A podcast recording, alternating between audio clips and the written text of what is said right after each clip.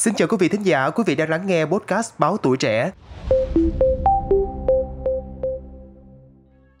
Thưa quý vị, dường như trong cuộc sống, không ít lần những sự cố không mong muốn lại xảy ra và đôi khi chúng có thể mang đến những kết quả không ngờ tới.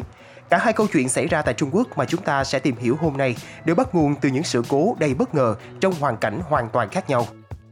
Nhắc đến thần tượng, chúng ta không thể không nhắc đến sự đam mê và hỗ trợ vô điều kiện của các fan hâm mộ. Concert của nhóm nhạc thần tượng là một trong những sự kiện đặc biệt khi mà hàng ngàn người hâm mộ đổ về để cùng nhau trải nghiệm nhịp sống âm nhạc tuyệt vời. Những tràng pháo tay mãnh liệt, những câu hò reo hò hét nồng nhiệt từ hàng ngàn con tim đam mê, tất cả đều tạo nên một không khí đặc biệt và cuồng nhiệt tại các buổi biểu diễn này. Tuy nhiên, điểm đặc biệt và đôi khi gây tranh cãi trong các concert này chính là cách mà các fan hâm mộ thể hiện tình yêu, đôi khi là quá khích của mình. Vừa qua tại Thâm Quyến, Trung Quốc, một nam thanh niên đã được chẩn đoán bể phổi, xẹp phổi vì vỡ phế nang một bên khi đến buổi concert của nhóm nhạc thần tượng.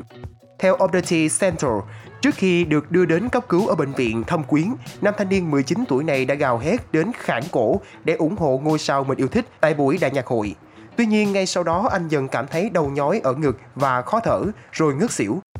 Tại bệnh viện, các bác sĩ cho rằng vì la hét quá to nên anh đã bị vỡ phế nang một bên phổi. Tổn thương này có thể do bệnh phổi tiềm ẩn hoặc do áp lực mạnh, thay đổi đột ngột.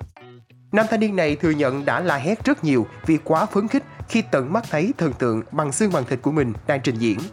Các bác sĩ nhanh chóng tiến hành loại bỏ khí thừa và giảm áp lực bên lá phổi bị xẹp của bệnh nhân. Tình hình sức khỏe của nam thanh niên cũng nhanh chóng hồi phục. Thực tế thì đây cũng không phải trường hợp fan cuồng đầu tiên phải nhập viện vì bị bể phổi khi đi xem concert. Năm hai không một bảy, một cô gái trẻ đã bị tràn khí màng phổi vì la hét quá sung trong đêm trình diễn của One Direction. Hoặc cũng từng có trường hợp bị tổn thương phổi vì hát karaoke hoặc tập thể dục buổi sáng. Vì vậy, các bác sĩ khuyên mọi người đừng nên la hét quá to hoặc đột ngột để tránh xảy ra các tình trạng không may. Sự cố hy hữu tiếp theo cũng xảy ra tại Trung Quốc, ở tỉnh Quảng Đông. Tình yêu là một cảm xúc mạnh mẽ, có thể khiến chúng ta chìm đắm và quên hết mọi thứ xung quanh. Những cử chỉ như hôn là cách thể hiện tình cảm, sự gắn kết và sẵn lòng dành cho người đối diện. Nhưng đôi khi, những hậu quả không mong muốn có thể xảy ra. Cụ thể, một phụ nữ trẻ tên Xiao Hua, sống ở thành phố Huệ Châu, tỉnh Quảng Đông, Trung Quốc, được xác định bị thủng màng nhĩ sau một sự cố hy hữu. Theo đó, cô đã đến bệnh viện để kiểm tra tình trạng ở tai khi nhận thấy một vài bất thường. Qua thăm khám, bác sĩ đã phát hiện máu khô trên màng nhĩ của Xiao Hua.